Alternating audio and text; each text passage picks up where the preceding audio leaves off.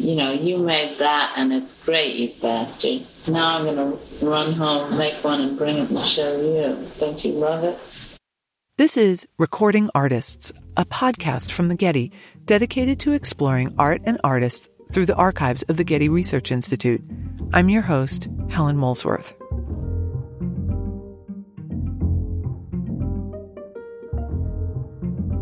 In this season, we focus on audio interviews with six women artists whose lives span the 20th century.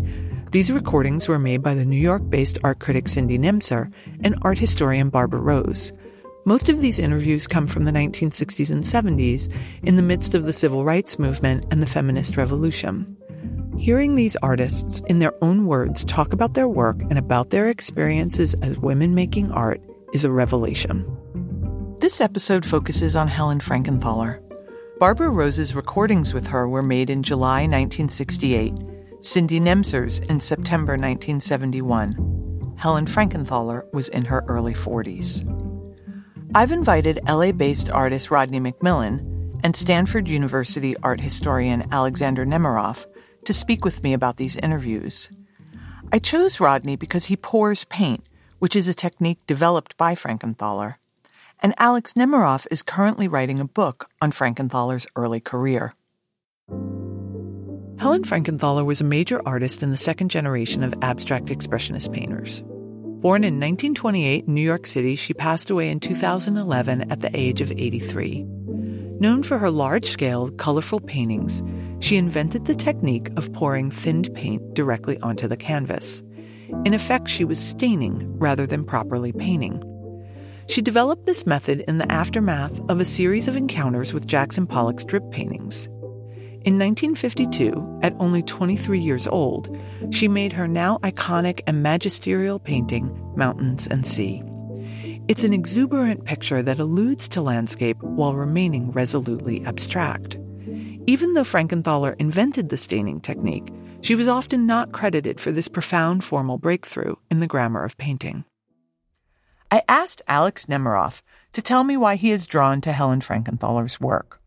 Her greatest paintings speak to what is uh, almost an impossible thing for an artist of any time, which is to somehow get life on the quick, life on the wing into the works of art so that the works of art don't feel like a pale petrification of lived experience, but you feel that you actually are in the presence, in the thick of life as it is lived and as it is transmuted into aesthetic form by this wondrously talented and sensitive and difficult artist.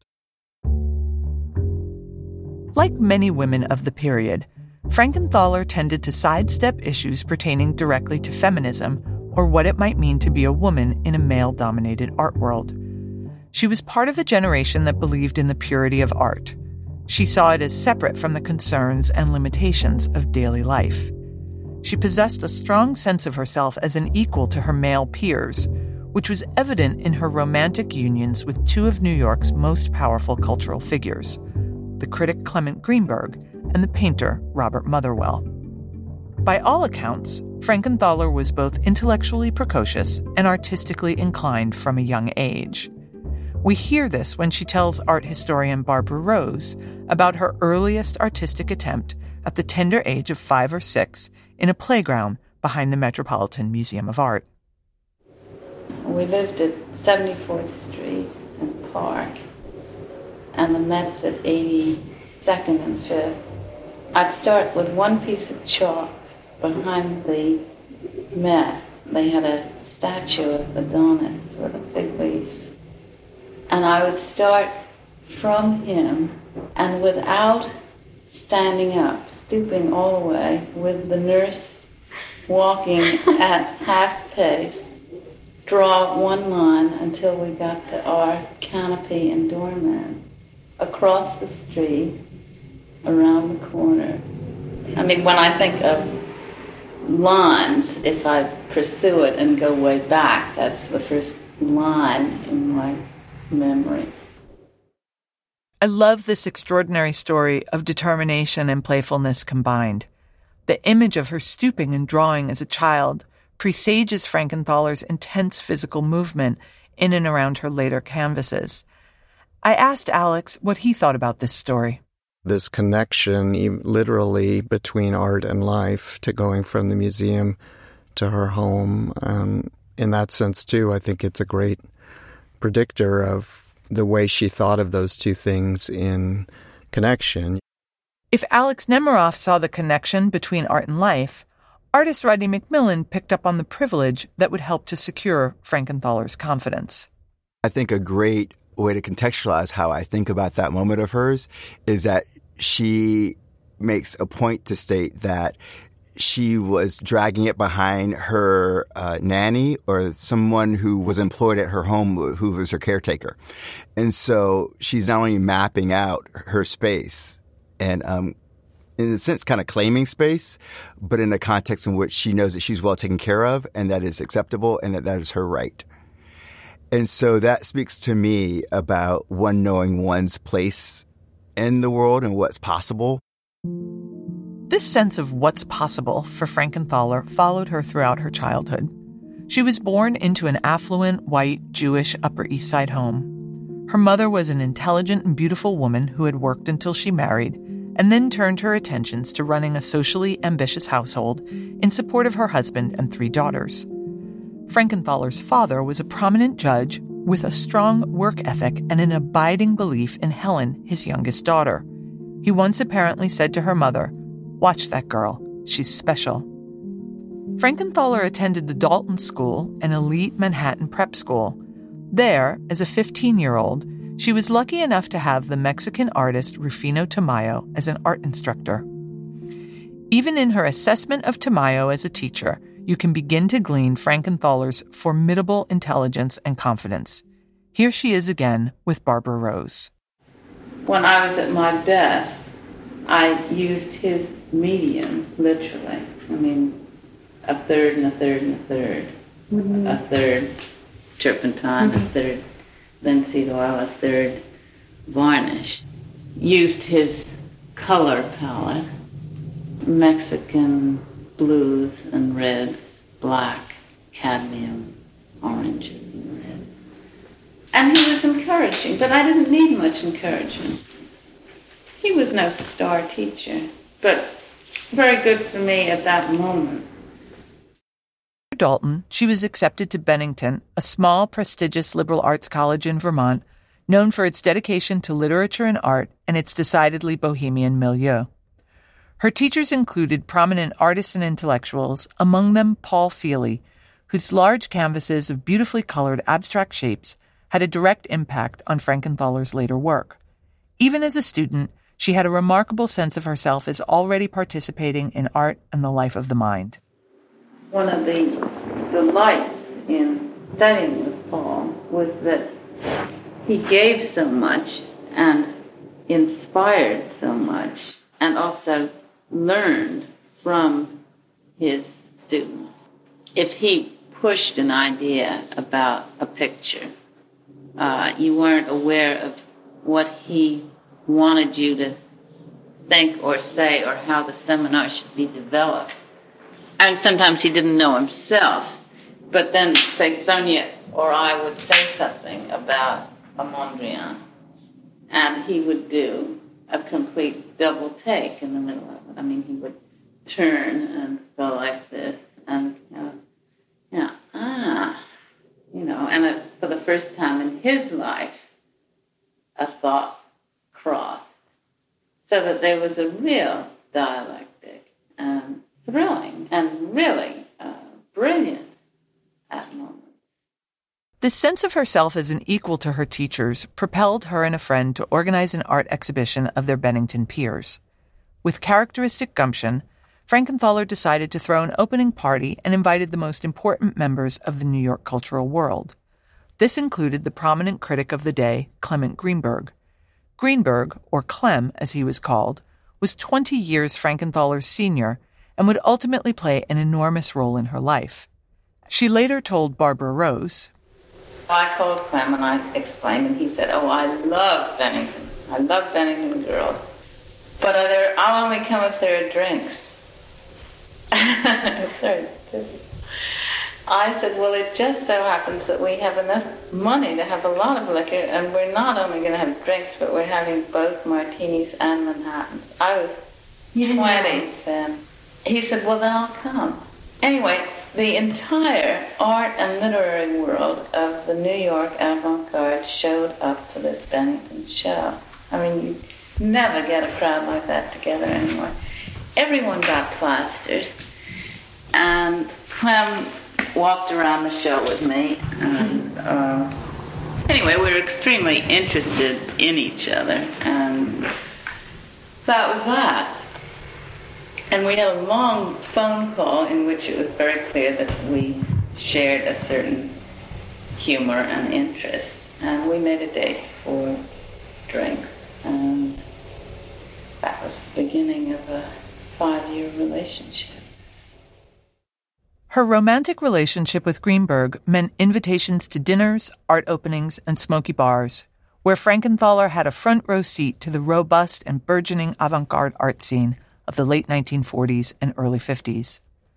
This nearly unparalleled access would not have been possible had she merely been a young ambitious woman or painter on her own. One thing we hear in her interview with Barbara Rose is her remarkable independence when it came to being a younger artist attached to a much more powerful older man. Did he look at your paintings and criticize them? Mm-hmm. What kind of things did he say? Did he affect Uh, you? no, it was much more sort of go to it. Uh, very often to his astonishment. I mean, I was knocking out paintings that were pretty terrific. And you think he was surprised? No, um, it went hand in hand. It was very beautiful. I was off on my own. I'd had my own history. I was developing. But I was also developing suddenly in the context of the New York avant-garde of 1951. Once again, we hear Frankenthaler's cheeky confidence, emphatically stating that she was knocking out pretty terrific paintings. But her big leap forward would be her engagement with the work of Jackson Pollock. Pollock had recently abandoned brushes in order to drip and fling paint. Equally radical was that he had started to place his canvases on the floor rather than on an easel. Frankenthaler's encounter with Pollock's work formed the bedrock of everything that she would go on to explore in her own paintings. Here's Rose asking about Pollock. Did you know Jackson before you saw the paintings, or I had not met him until I saw his show. And we went up to Betty Parsons. And I was very nervous because I knew what it meant to Clem. He wasn't nervous about it. But I had no opinion and I had no experience. And I had an interest and I was on guard.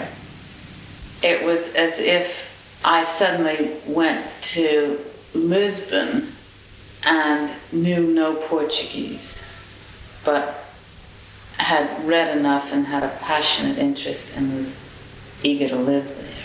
I mean, I wanted to live in this land, and I had to live there, but I just didn't know the vocabulary. I mean, I was learning the words. And Clem, as we got off the elevator, he said, uh, now you're on your own. Just look around at the show and tell me what you think of it. And I was suddenly blinded as if you put me in the center ring of Madison Square Garden. And there were those pictures, like number one, number 14, the one that's at the Metropolitan now. It's hard to imagine in our internet saturated world, in which we all seem to have already seen everything, the excitement and raw newness that Pollock's work created for people.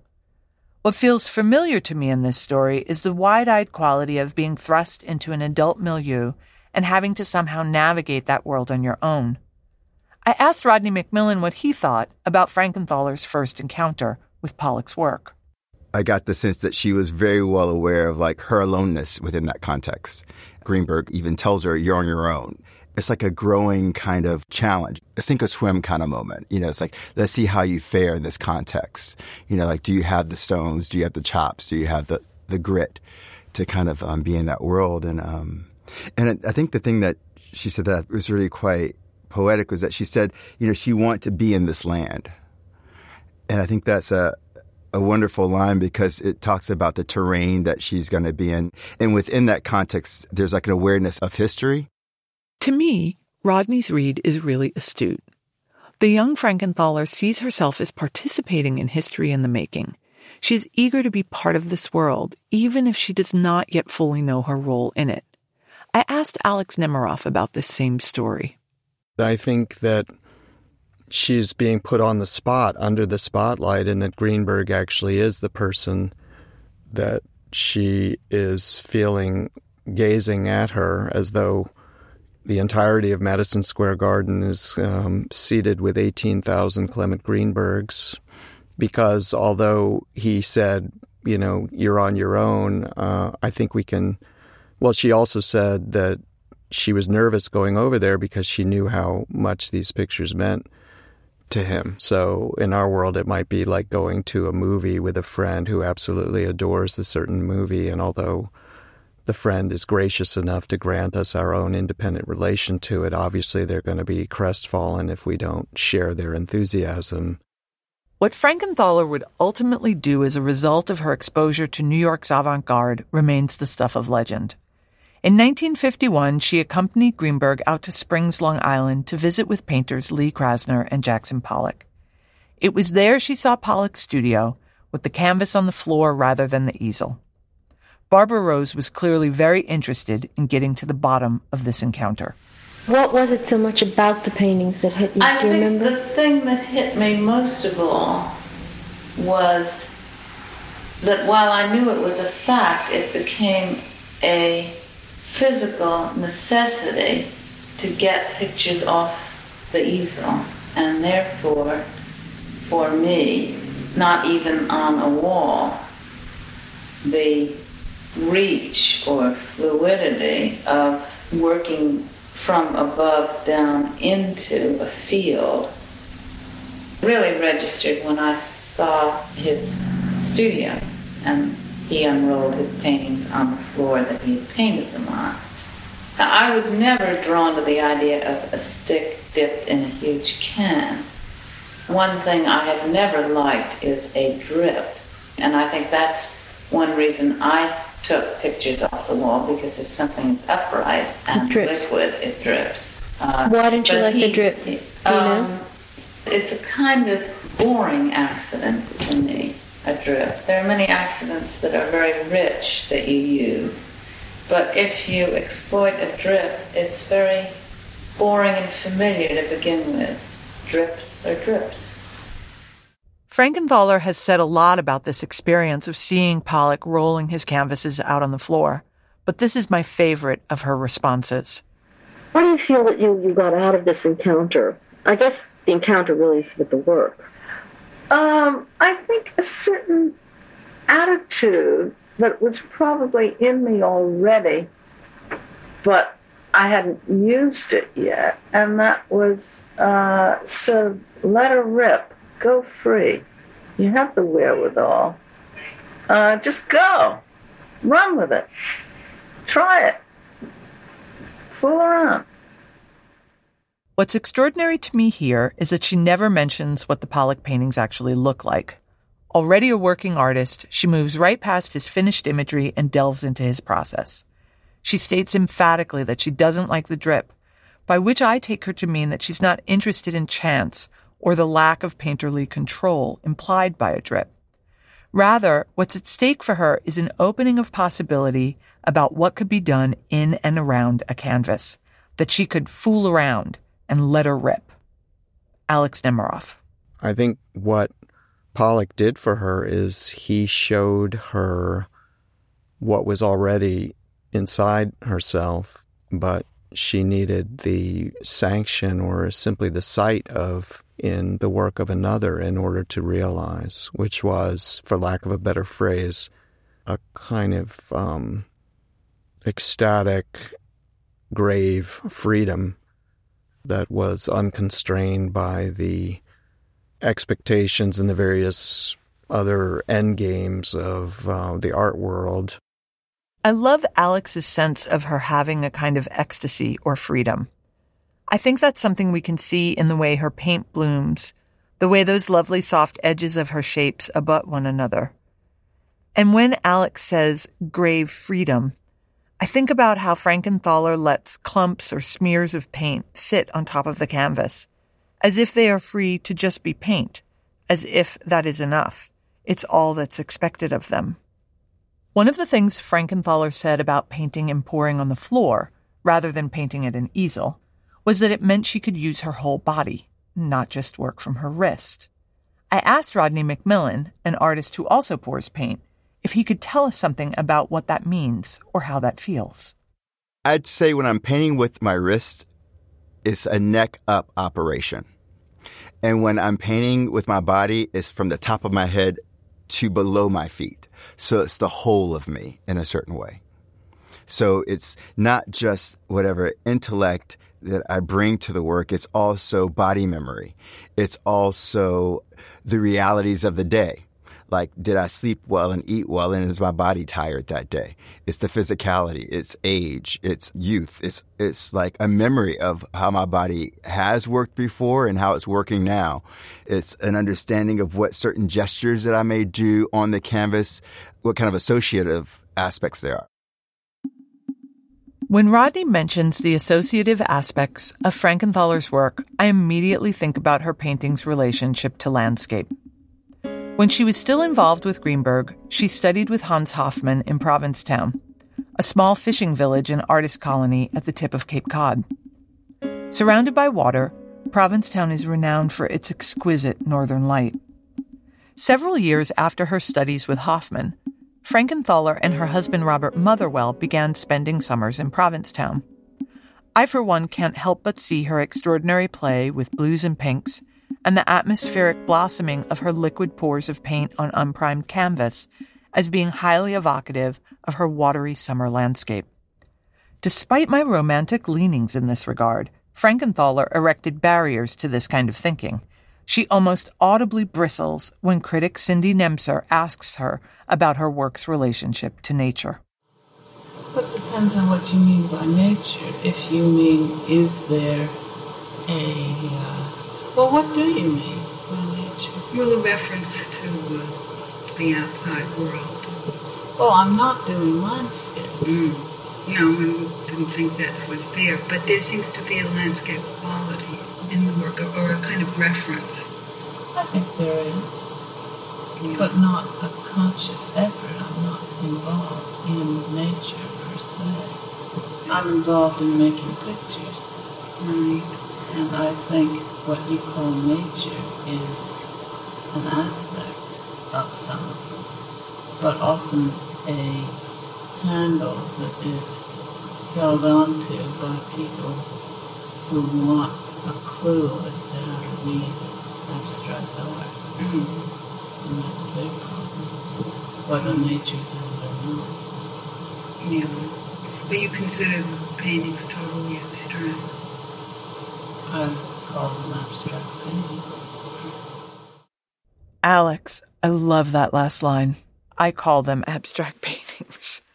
I mean, I feel like Nemser's trying to get something out of her. And Frank and Frankenthaler won't budge. I'm sure that you're not imagining the the taciturn nature of her response. The, the phrase "suffer no fools" comes to mind. Not any criticism of Nemser, but just Helen feeling perhaps that this person is less of an insider, like an approved insider to her work, which Barbara Rose would have been. Barbara Rose wrote that big book on Helen, and I think Helen could be very uh, arch and even insulting to people who, quote unquote, didn't get her work. And yet, for me, the logic of landscape persists. This feeling, to use Alex's phrase, of catching life on the quick, this fleeting quality of impressions, to which I would add the clarity of her use of color and the way she seems to capture light and atmosphere. Alex again. I think the purity of the color, the way the gestures seem to split the difference between chaos and structure, um, which is something that, for example, Frank O'Hara praised in her work as, you know, allowing for almost like the perfect combination of spontaneity and judgment.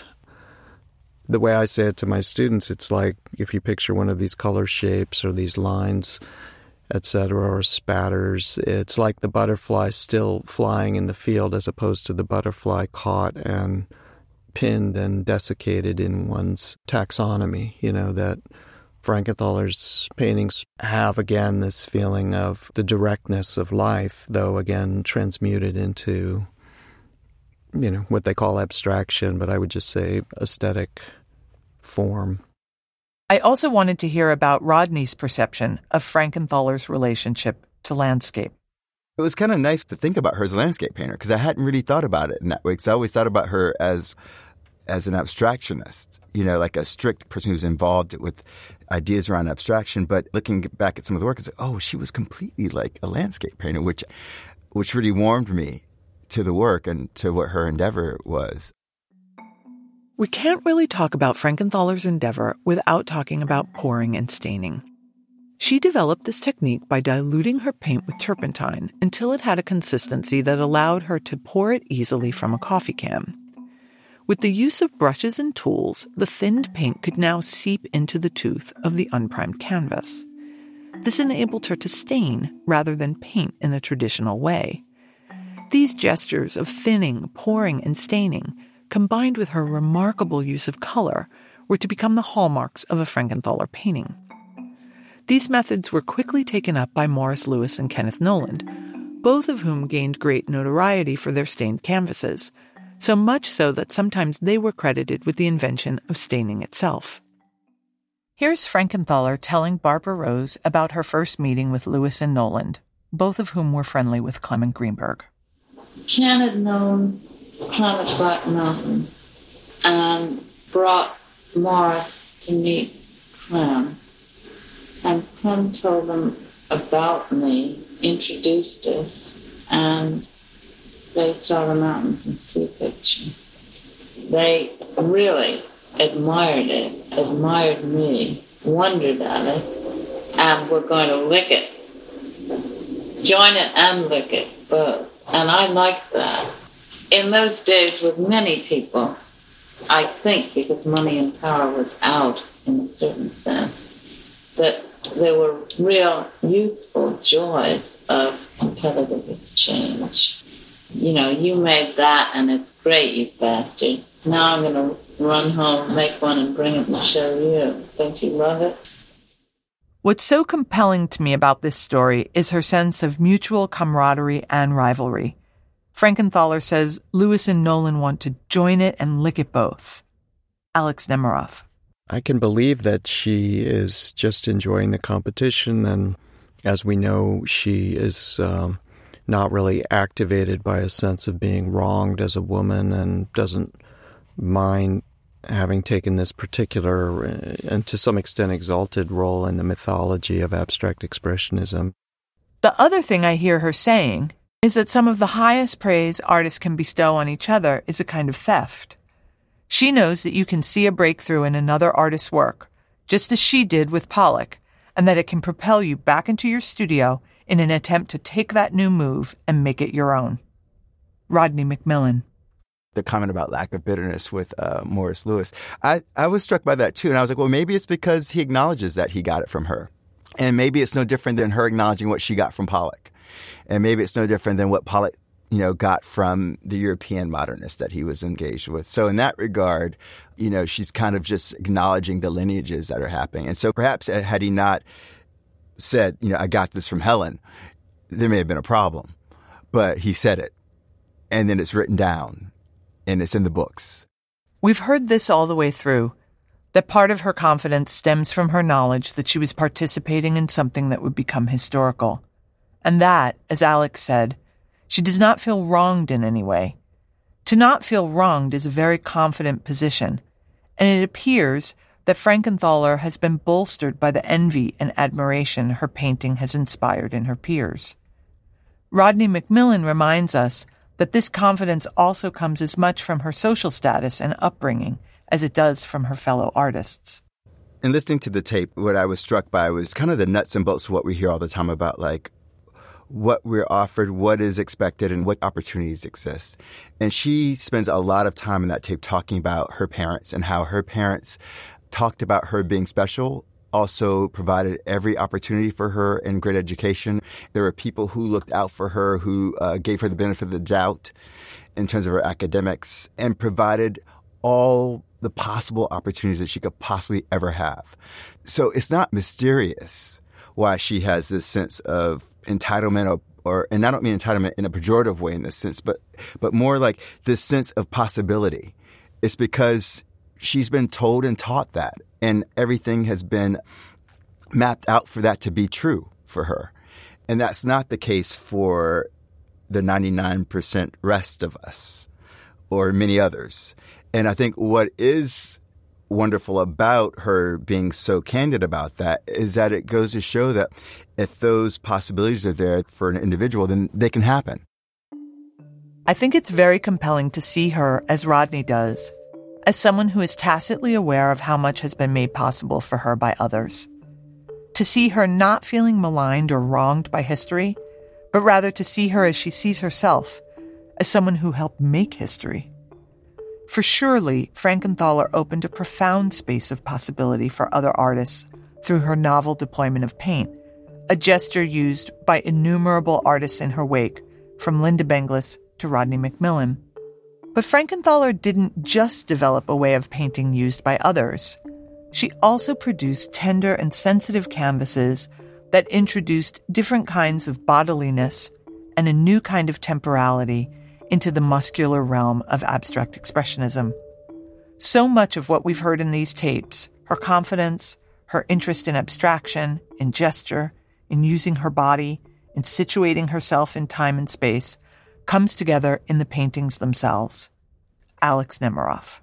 Helen said that she wanted to get the feeling of an explosion held on the surface of the canvas. So if you imagine, for example, being a photographer and, and being at the scene of an explosion and you happen to take the photograph at the moment when the debris is flying towards you, if you try to transpose that over into the realm of painting, I think she had a notion when she was painting of things rising, exploding up to the surface from some imaginary depth below the canvas, and then she would portray them on that surface in such a way that all the depth out of which they came would be held, you know.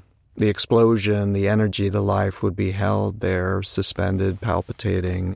I tell my students it's like imagine a fish coming up from the depths of the water right up to the surface and how magical that is, where you see the silver scales and the mouth and so on. And you know that this thing, which appears momentarily on the surface, is the denizen of some deep that one will never know. And I think something like that is the essence of the personal revelation, uh, the, the the quest for some metaphysical presence that Helen's work is about.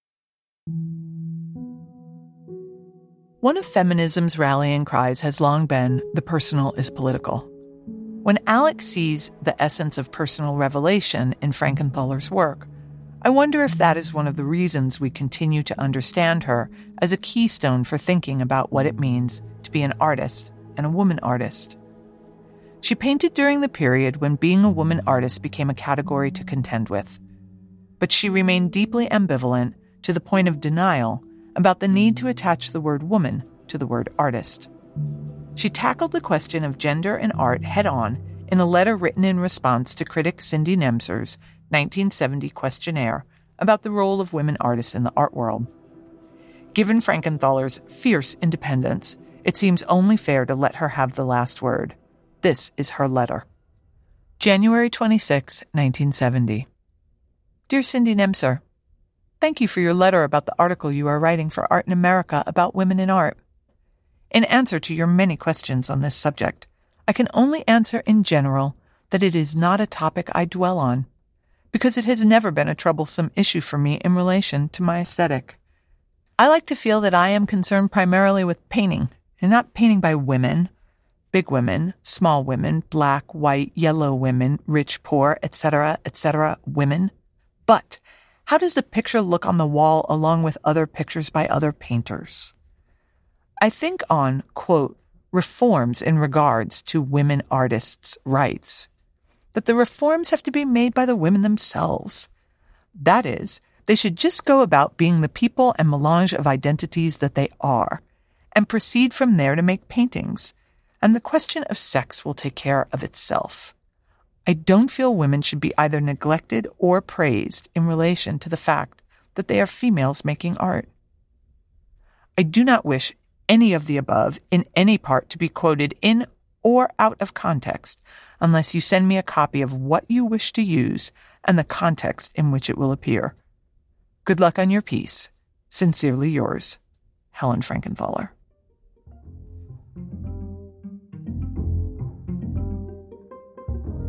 For episode transcripts, images, and additional resources, visit our website at getty.edu slash recording artists. This season was produced by Zoe Goldman with audio production by Gideon Brower. Our theme music comes from Bryn Bliska. Mixing and additional music and sound design by Mike Dodge Weisskopf. Special thanks to the Helen Frankenthaler Foundation.